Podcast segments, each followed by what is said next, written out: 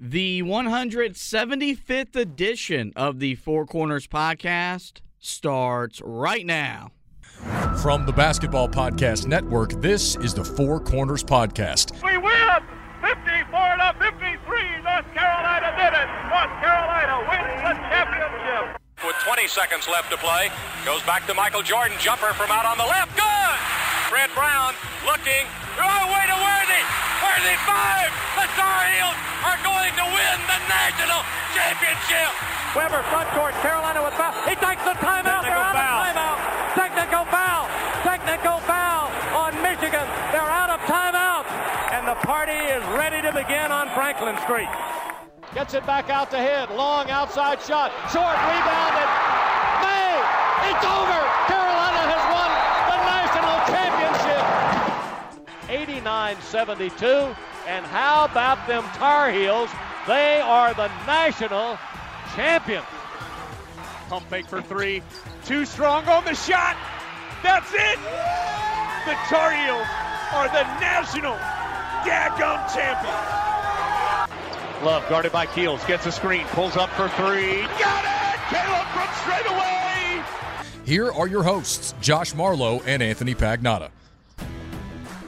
Hello and welcome to another edition of the Four Corners podcast. We are powered by Carolina Electrical Services. Just Josh here with you guys once again today as I as I have another guest with you. We brought this guy on back over the summer. He is former Tar Heel Michael Norwood and one, one of the things I'm wanting to bring to you guys this season is a player perspective interview, and, and Michael has agreed to to do some of this type of stuff with us uh, during this basketball season. And this is a guy that is that, that was on some big time teams at Carolina. He knows kind of firsthand what this team is going through, and so I thought uh, he'd be a great person to come on and talk about this team, this team dealing with the hype, dealing with the expectations, and some of the schematical changes Hubert Davis is already going to try and may may need to consider trying to try to get this team back on track. So without any further ado, here's my conversation with former Tar Heel player Michael Norwood. I am now joined by former Tar Heel player, but Tar Heel for life, Michael Norwood. Michael, good morning, man. How are you? I'm doing great, Josh. Thanks for having me on. I appreciate you uh, making some time out of your busy schedule to come on and talk some heels with me. And we're gonna focus on the the basketball side of things. But we were talking in the in in right right before we started recording, and you told me you were at the national title game for the women's soccer program on Monday night. You were at the ACC title game against Clemson. I was as well. Pretty much since Thanksgiving, it hasn't been a whole lot of fun for Tar Heel athletics. And there's been this running joke on Twitter that since we ended Coach K's career, this is the price we have to pay. Do you buy or, or, do you buy into that theory, or do you think at some point we'll see the Carolina Athletic Department winning at the rate we're used to seeing the Tar Heels win at?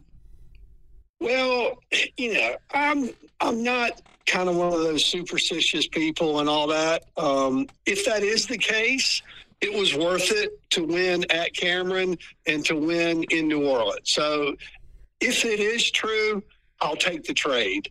Uh, I mean, we did win a field hockey title.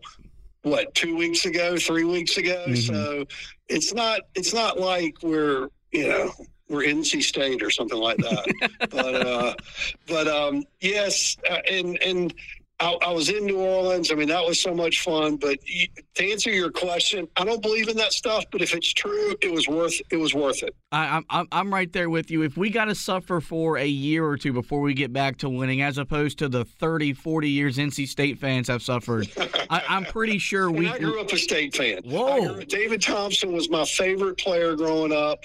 The '74 team, I would have been. I was nine years old, so it was David Thompson and Tim Stoddard and Tommy Burleson and Mo Rivers and, and Monte Towe, Norm Sloan coaching. So I, when I grew up, those were the heroes.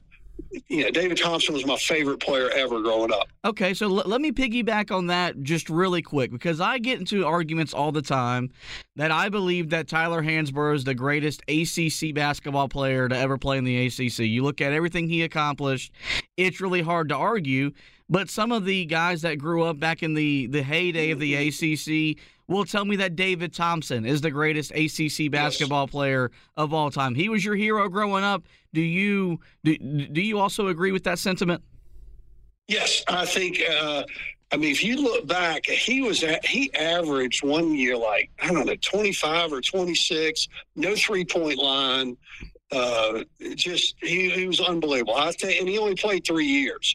Uh, that was the one thing. And one year they went undefeated, and then the next year they lost the one game to UCLA early in the year, and then they beat them later on. So I think hands down, David Thompson is the greatest ACC player of all time. I could also make an argument. I mean, didn't Ralph Sampson win like ACC Player of the Year like three times or something like that, maybe? And he was also um, the National Player of the Year three times. Right. And so when people talk about so a lot of the talk we were talking about different sports when we got on the thing, and you know, I, I, I, love Coach Shelton that just retired from field hockey, but like Erin Matson, who I've gotten to know on campus, she's a phenomenal girl. If you ever try to find a spectacular speaker, you need to get her on your show because she is amazing. But so you go, Erin Matson's, you know, on the Mount Rushmore, Mia Hamm's on the Mount Rushmore, and then people go. Well, basketball, it's Jordan, or Hansbrough that you got to differentiate. Are you talking about college only? Hansbrough is probably the greatest Carolina player of all time if you're talking college only. But if you're talking about basketball, then it's obviously Jordan. Right. And Lawrence Taylor is probably the football guy on there, or Choo Choo Justice. But you sometimes have to differentiate actually in college careers or, you know, basketball. So when you're having that Carolina argument, greatest Tar Heel basketball player of all. Hansbrough, hands down, had the greatest career of everybody, but Jordan's obviously the greatest. Right. All right. Well, that was that was a lot of fun, but let's let's talk about what hasn't been a whole lot of fun, and that is that's been this current Tar Heel team on the court. They come in, they enter this weekend's game against Georgia Tech. They're just five and four on a current four game losing streak, the, the, the most consecutive losses since they lost seven straight back during that disastrous 2019 2020 season. Is right. it is is it fair to say after four straight losses and falling out of the top 25 rankings that it's it's okay to press the panic button on this season for Carolina? So definitely not time to press the panic button. When I saw the schedule, I thought when we were undefeated ranked number 1, I said I thought we would have three losses before January 1. Hmm. I thought we would lose once or twice out in Portland. I kind of thought that. I figured we'd lose Indiana because we're playing kind of short rest at Indiana, and then one other. So the four losses, I mean, we should have beat Alabama. If you win the Alabama game, are you panicking as much? Probably not. But I, I figured we'd have you know, two to four losses before January one. Now, now we've got four. We need to run run the table between now and then. Um, and and I get it. I mean, I watched all the games, and uh, we brought back four starters and a, a key sub. And why aren't we better?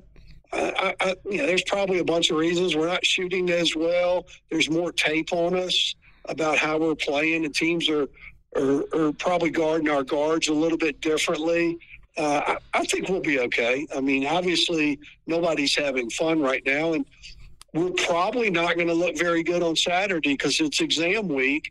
And I remember how poorly we always played coming out of exam week because you never had full practices. You'd come in and do individual workouts when you were when you weren't having exams. So it's not going to surprise me if they don't look that good on Saturday either. To be honest. Yeah, I, I'm I'm right there with you. I, I think right now the biggest thing is just trying to get first off get healthy, and then you know Hubert Davis has a big part of yeah, yeah, Hubert, and Hubert Davis has lamented they just need time on the court to fix the issues. We talked uh, over the summer, and, and I asked you if it was if it was fair to label this season national title or bust, and that's the that was the expectation coming in with the team that was preseason ranked number one they were the media's pick to win the ACC and a lot of people's preseason pick to win the national championship. And it, it, appears that the expectations have gotten to them. You were also on a team that entered the 1986 1987 team as the preseason number one. How, how do you remember preparing for going out on a night in, night out basis, knowing that every opponent you were going to play was going to give you your best shot? And do you think this team is struggling to to meet that standard of play that they're getting every time they walk on the court? So, a couple things there. Um, I think national championship or bust is always hard because there's luck involved. I would say this year will be disappointing if we don't make it to the final four. I, I think that's always been my, you know, if you make it to the final four, anybody can win it. You get lucky, whatever. If you lose before the final four, it, it, it is going to be a disappointing year. As for when we were ranked number one, we were loaded. We were not ranked number one my junior year with Brad Daugherty and all them at certain points. Um, as a player, I mean, maybe I, I looked at it differently. I never, we never thought about rank this, rank that. Other teams, you know, going to play hard. We felt like we're North Carolina. Every single team is going to play as hard as they can against North Carolina. It doesn't matter if you're 20 and 0 or or 10 and 10. They want to beat Carolina. And, and Coach Smith, he, you know, he measured us versus us. It didn't matter the result, didn't matter who we were playing. Did we play hard? Did we focus? Did we play together?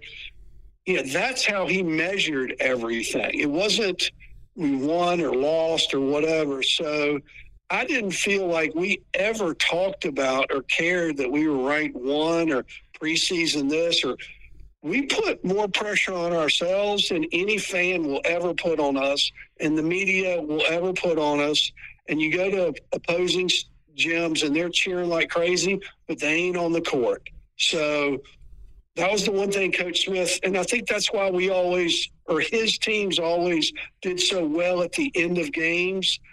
It, it, you were prepared and you were calm and you understood what you had to do and you knew that none of this outside stuff mattered. If you take care of yourself, that will take care of everything. So um, I, I, I'm not a believer in expectations. Now, some of the individuals may have individual expectations where I want to score more, I want to get more shots. That's a different thing than a collective team going, oh, we're number one, we need to play better. I, I just, I don't, I don't buy that as a former player, but I could be wrong. You mentioned that you know right now Carolina isn't shooting the ball very well, and that's that's very evident when you look at the stats of Caleb Love and R.J. Davis. They're both averaging over 15 points per game, but they're both shooting 40% from the field overall yep. and, and, and in the mid 20s from behind the three point line. Hubert Davis said the biggest reason why they're struggling on offense is the ways that they're being defended and in, in pick and roll situations where teams are now blitzing and trapping yep. them whenever they're they're trying to initiate their offense as a as as a guy who played the game and, and you were a part of this, what adjustments can Hubert Davis make when knowing that those those traps are going to come to free his guards up and get him the shots that, that that he wants those guys to take? Um obviously our coaching staff sees a lot more than I do. And I coached a bunch through the years, my son travel ball and things like that. The one thing I would say about our offense right now is I feel like we do a lot of kind of dribble handoffs and, and shuffling where we're eating up too, a little bit too much of the shot clock, in my opinion. And then it gets down to 10 seconds, and we're saying, hey, Caleb, hey, RJ, get us a shot against the set defense. So if I was a coach, and again, they know a whole lot more than I do, I would try to get earlier offense where we can get more screens and more shots earlier, where we're not taking so many at the end of shot clocks. Where, I mean, Caleb's shooting poorly. He's having to take, you know, how many, you know, contested shots with five seconds on the shot clock, but he's got to shoot it and get it up on the glass. So I would try to get earlier shots. I would try to, if I was trying to get Caleb points, I wouldn't try to get in the ball at the top of the key. I'd rather see us run screens and do things like that. Next thing he does, he pops out on the wing or pops out off top of the key after multiple screens, and the defense has been moved and switched and then attacked. So, again, I keep saying I, am you know, they see a lot more than I do. They're a lot smarter, a lot more experienced. But if it was me, I'd try to get earlier offense and I'd try to get more off the ball screens, less on the ball screens. You made a great, great point. Is they're just blitzing the guards and they're doubling them. And then if we throw it to Bacot, he's 25 feet from the basket. Here's nothing he can do with the ball. And so we end up resetting, and now the shot clock's over. So I'd rather see more away from the ball screens to get action going, to get Bacot down low, or to get somebody, you know, RJ coming off for a jumper, or Caleb coming off to attack one on one. But what do I know? I'm just a an observer from the stands.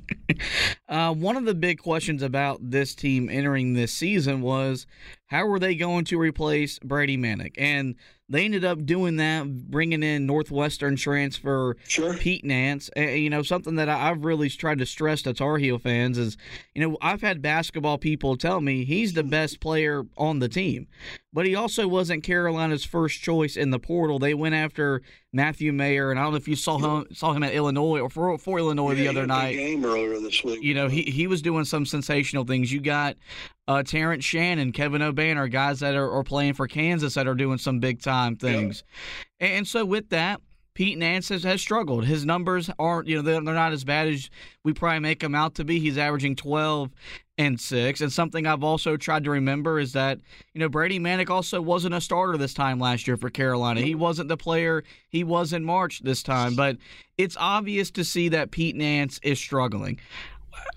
How how can Hubert Davis help him get more comfortable and utilize him and, and get the most out of his strengths. Because I feel like he's going to be best used as a five in a small ball lineup, and you're initiating him in ball screen action where you could use his passing ability. Do you agree with that? Absolutely. He, I think he is a really good passer, and he sees the game. He knows what he's doing. He knows where people are going to be. I think that's where, you know, you can't compare him to Brady. They're very different. He's better on defense, better passer, better rebounder. Brady was a better scorer, move without the ball. They're very, very different players. Uh, Nance, sometimes we've we've thrown the ball into him in the post, kind of just ISO on the block, and I don't know that that's his strength. I thought we looked best where he's gone high low with Bacot a couple times, and then like you said kind of playing with the second team, a small ball five, where he's got a little bit more responsibility. And sometimes players, when they have more responsibility, they just play better because they, they kind of know this is on me. And then if they're the third or fourth option, they almost defer too much. And and I think Nance was doing that early in the year. He was deferring to the older guys the more not older in age, but older at Carolina, he was maybe deferring too much uh, and, and sacrificing his own game. And when you put him with the second team small ball lineup, he's got more responsibility, so he's playing a little bit better. Carolina's played nine games so far, and they've been out rebounded in five of them, and you Which know, is shocking. And, and I, I, think that's you know that's something that whenever I preview games, rebounding like it's a running joke that it's a key to the game, but you know Roy Williams always believed it was the most important part of the game because if you rebound the ball, that means you have the ball.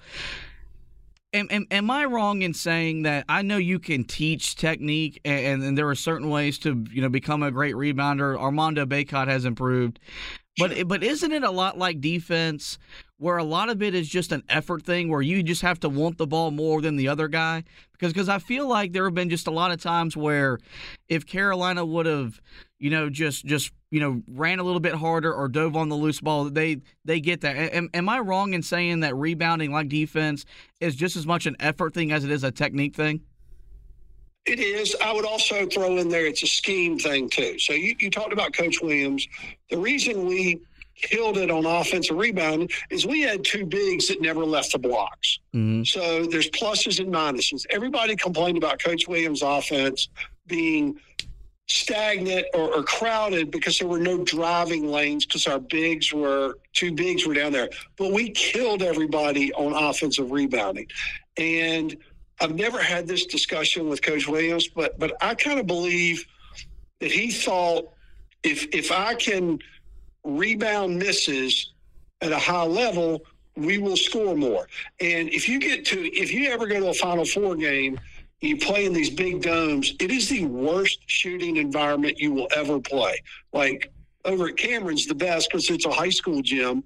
But you go in these domes and nobody shoots well. Well, if I'm a really good offensive rebounding team, I'm going to win because I'm going to get my misses and score from up things. So I think that's why Coach Williams' scheme led to led to more rebounding. Where Hubert's, if you take Bacot and run a high ball screen 30 feet from the basket, he has zero chance of getting that offensive rebound. And if we're going to play smaller lineups, four out, one in, things like that, on the defensive end, again, we're going to have less big guys hanging around the basket rebounding. Now, in theory, if you play smaller, you should shut down the three point shooting better. And we have not done a good job of that because that was, again, talking about schemes. Coach Williams' teams weren't that great at, at combating three point shooting because we had bigs and they were having trouble on switches and getting out on the court. Uh, and coach believed most people aren't going to shoot that well. So it's, it's like you said, effort's a big part of it. Knowing how to block out, but then also just I want to go get the ball is probably more important than anything. You mentioned Carolina's three point defense, and the thing about it is that it really got exposed in Portland. When they went to the Phil Knight Invitational, they were holding teams to 29% shooting from behind the three point line. That's as good a number as I can remember Carolina in quite some time because that is something that under Coach Williams and now under uh, Coach uh, Hubert Davis has been something that they have struggled in. Do you, I believe in this philosophy of that with the way shooting is today, where shooting is at, as as good as it's ever been in the game, you can't you can't go under screens. You have to fight over them. What what do you what do you think about the way Carolina needs to defend ball screen actions out on the perimeter? Because I feel like when when you go under, you're just giving those guys an extra three to four feet, and, and with the way sure. shooters are today, that's just too much room. Well, I think if you watch those three point shots, they came more from from rotations than they were actual ball screens. It seemed like, and I, I'm not a big fan of Walton, but I thought he did a pretty good job of pointing out some things. And I think Bilas did at the Indiana game where we were doubling on their bigs from the strong side. And that, that, that just left st- the easiest shot in the world for three pointers. You throw it inside, the guy throws it back out to you. You're stepping into the shot. That is hands down the easiest shot and they kept i don't remember if it was bilas or, or walton or somebody kept talking about we kept doubling from the, the, the passer the, the passer from the wing would throw it in and our guy would double down and then it was an easy kick out yeah. and that was more i had a bigger issue with that philosophy that the double should come from somewhere else make them make two three passes they were only making one pass into the easiest three point shot there is yeah I, uh, I, I, I feel like it was that Indiana game because Dan Shulman asked him, "Okay, how do you combat that? Do you rotate?" That was it. That was. I remember it was one of those games. Yep. And you don't double from the strong side. You double from the weak side, and then it, it, my son played travel ball with Stackhouse, and I coached with for a year. So I learned from Stack because he's such an NBA guy how those rotations work in the NBA because in the NBA, you have basically five guys that can make a three pointer. So you have to account for every rotation. And I don't see that. And I don't see it much in any of the college teams I watch to play. But, but yeah, I, we were struggling. Bilas kept talking about it, and I agree. We, we were doubling from up top where it, it should come from the weak side and then rotate, stuff like that. Getting back to your original point, a lot of the good defensive teams just switch everything. Mm. And that's how, instead of going over or under, Coach Williams used to believe going over the top of it. He didn't believe in ever going under, and he didn't like to switch. He believed you fought over the top. Uh, we've we've done both with with Coach Davis. Uh, if you look at the really the best defensive teams, they just switch everything. But you've got to have somebody a, a big that can stay with a little. So you, you know, if you're going to switch everything, Bacot's got to be able to stay in front of a point guard, and he he just doesn't have that kind of foot speed. We're talking with former Tar Heel player, but lifelong or, or, or Tar Heel for life, Michael Norwood. And Michael, another thing that you know Hubert Davis has really tried to to do this season because it was his theme all off season long has been a lack of depth. And, and you know, sure. he often says in the media that the players dictate the rotation. That they, sure. it's not something that he dictates. And I feel like that was something that he really got from his time playing under you know Coach Dean Smith. That he allowed the players to to do to determine who played in the games. And so why do you think there has been this struggle in his now year, year and a half as the head coach to field a team that is a typical Carolina team where you're seeing eight, nine, ten guys out there on the court?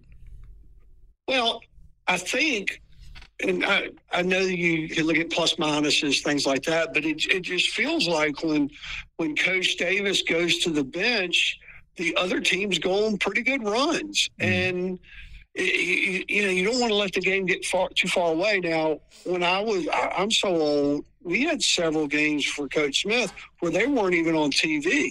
So there were no TV timeouts. Uh, I mean, those games went fast. So now, with with TV timeouts, with reviewing plays, with things like that, there's so much stoppage in play that you can kind of catch your breath. So playing 36 minutes today to me is not as hard as it was 36 minutes five years ago, 10 years ago, if that makes sense. Um, but but again, Coach Davis, and I see it where he'll bring in somebody and they'll just make a really poor decision on a rotation, knowing they they worked on it a thousand times, and we're like, I can't trust you to, to stay in the game if you can't execute what we've worked on. So I'm sure he's frustrated that we've worked on all these things, and the minute I put you in a game, it doesn't work. So we don't want to give up a 6 0, 8 0, 12 0 run.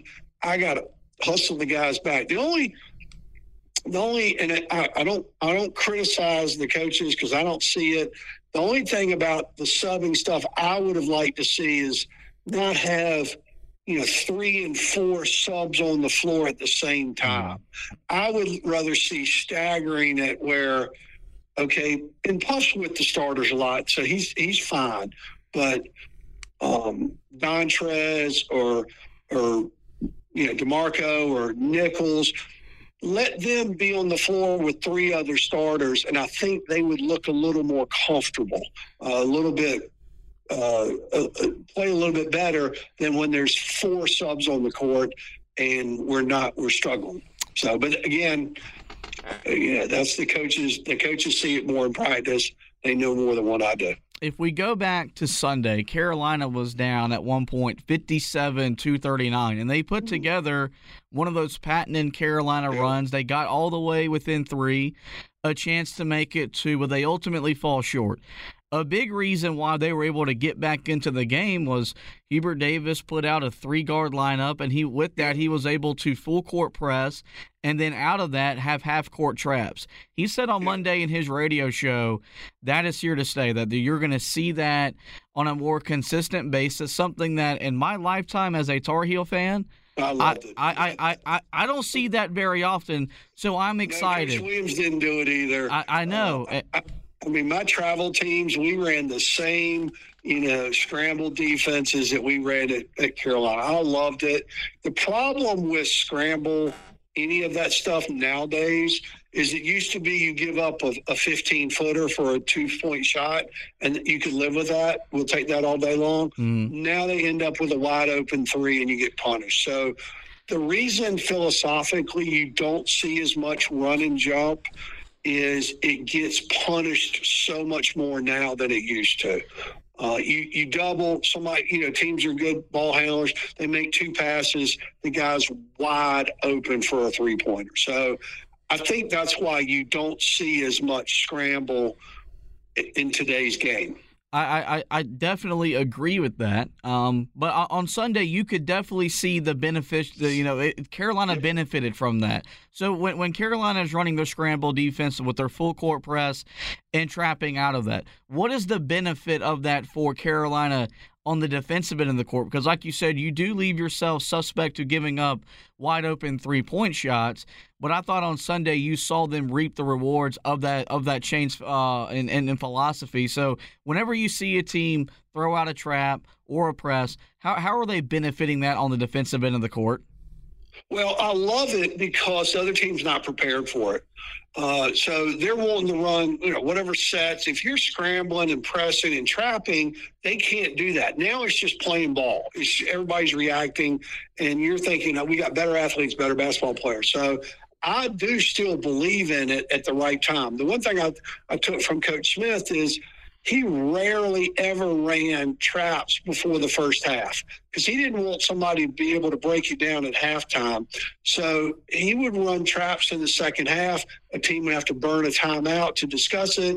We would surprise them on a free throw. We'd surprise them on an out of bounds and only run it like twice. So I still love it in the right situations because you make the other team have to discuss other options. Even if you don't ever do it, if they spent time in practice talking about it in pregame huddle, you just wasted some of their prep time for something else. So I'm a big believer in it. I love it. I think it gets players uh, wound up. I, you know, if I was being experimental, because I think Trimble's so good on defense and – I, you know, get Puff at the four. I'd think about running Leaky at the five and running like a trapping, pressing little group just to mix things up. If you had Leaky at the five, Puff at the four, you know, and then the three guard lineups and scrambling, trapping, trapping everything, to me, that'd be kind of a fun, fun experiment to see what it looked like and, and, and all the old heads around Carolina basketball, they, they they would turn over in their graves not seeing a big man on the court. But you know, yep. Hubert Davis had said that that's the way the game is transitioning, and you oh, know, sure. and you know that's that, that at some point, you know, what we saw, I, I believe, in the last ten minutes at Virginia Tech, outside of the result, because I don't want to see many losses moving forward. I do think that was Carolina basketball in the image and the vision of Hubert Davis. And now the goal and the challenge is going to be to build upon that. And you mentioned Seth Trimble. He's the last guy i am going to ask you about individually. Sure. The, the reason why he's probably played the most off the bench is that he's yep. he, he's the most willing defender off the bench. And you Absolutely. could probably argue second most on the team right there behind Leaky Black. It's, it's his agree. shortcomings on offense as to probably why he doesn't play as much. You've been around a lot of great basketball players, and then you you've you've coached, and then you've been you've been around the game for quite a while. For a freshman at the ACC level of, of, of Division One college basketball, where does Trimble rank in terms of the best individual defenders you've seen as a freshman in recent memories? Well, he, he reminds me of like King Rice for you older people because mm. he's kind of built like him. Um, our other really good defensive point guards were like Derrick Phelps, who was long and skinny and everything. But yeah, Ty Lawson was not a defensive guard at all. Um, the rest of them were more offensive point guards under Coach Williams. So I think he's unbelievably good. He's, he's he plays hard. He's strong. The one problem, and I've seen the good coaches go at us like this, is our guards are pretty short. And if you notice – a lot of teams run actions to post RJ up.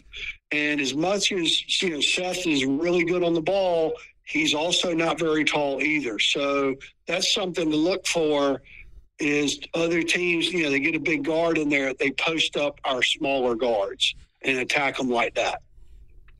All right, Michael, I'm going to get you out on this question right here. We started by saying that it's that it, it's it's not time to panic, even though Carolina is five and four. It is only December, and um, you know Eric Montross has said many times on the Tar Heel Sports Network, we're playing for March, we're playing for April. So if it's not time to panic, and there's still time for Carolina to turn this season around, how do they do just that?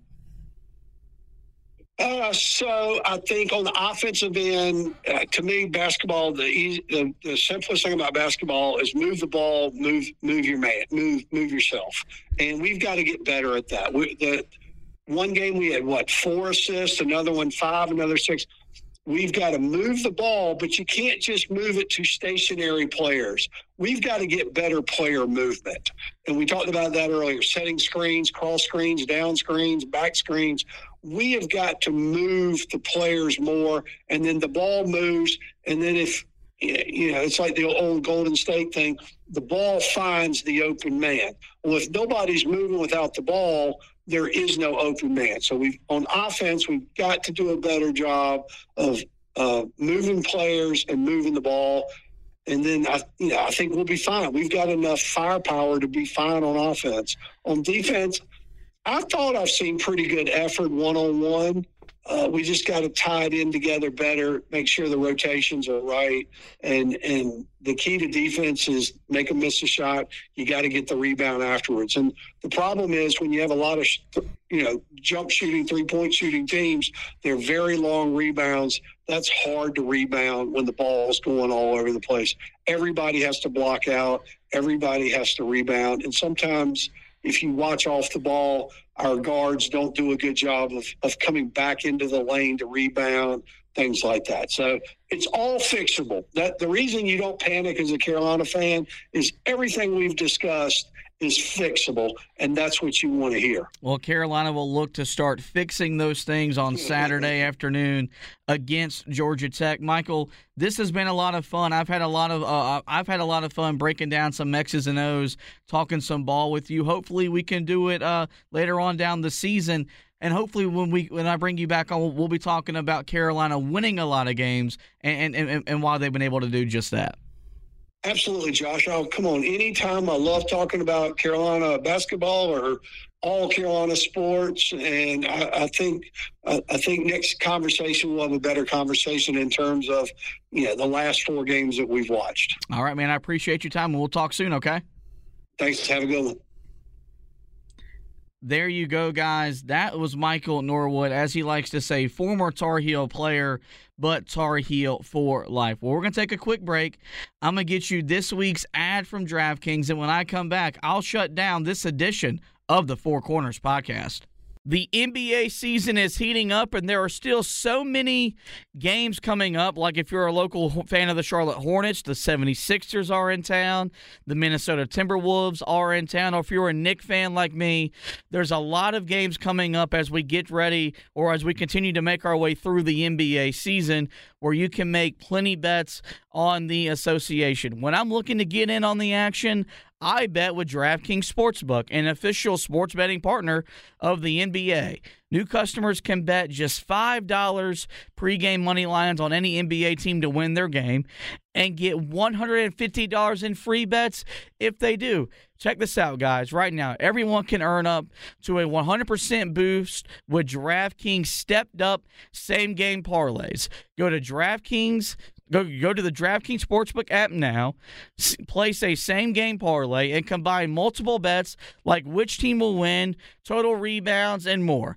The more the more you add, the bigger the boost, the bigger your shot to win. Whether you're betting on just a straight up win, or how many you know threes Steph Curry is going to have, or how many rebound, uh, rebounds Joel Embiid is going to have, you can place all those bets and parlays at DraftKings Sportsbook. Download the DraftKings Sportsbook app now Use the promo code TBPN. Place a $5 pregame moneyline bet on any on, on any NBA team to win their game and get a $150 in free bets if they do. That's promo code TBPN only at DraftKings Sportsbook. Minimum age and eligibility restrictions do apply. See show notes for details. Really hope you guys have been taking great advantage of the offers I've been giving you on the Four Corners podcast. Same for Anthony over there on the Heel Tough blog podcast. And I really hope you guys had as much fun as I had uh, as y'all were listening to me and Michael break down the X's and O's of, of, of Carolina basketball right now this season. And I do want to thank him again for his time. Well, with that, is going to wrap up this edition of the show. But before we let you go, do encourage you guys to visit the website, heeltoughblog.com, where it's been a crazy week on the football side of things with over 10 players in the portal.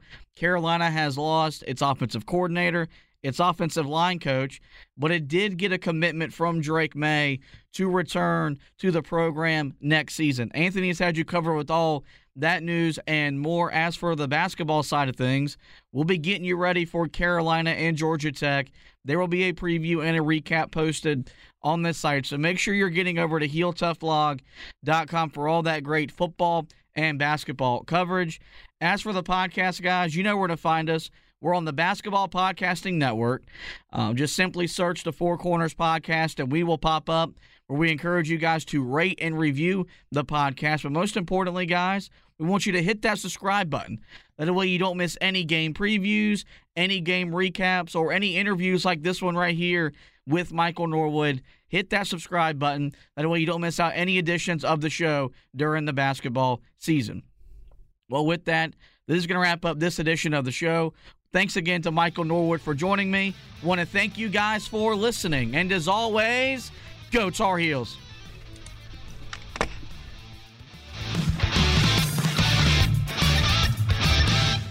Guys, it just doesn't get any sweeter than that.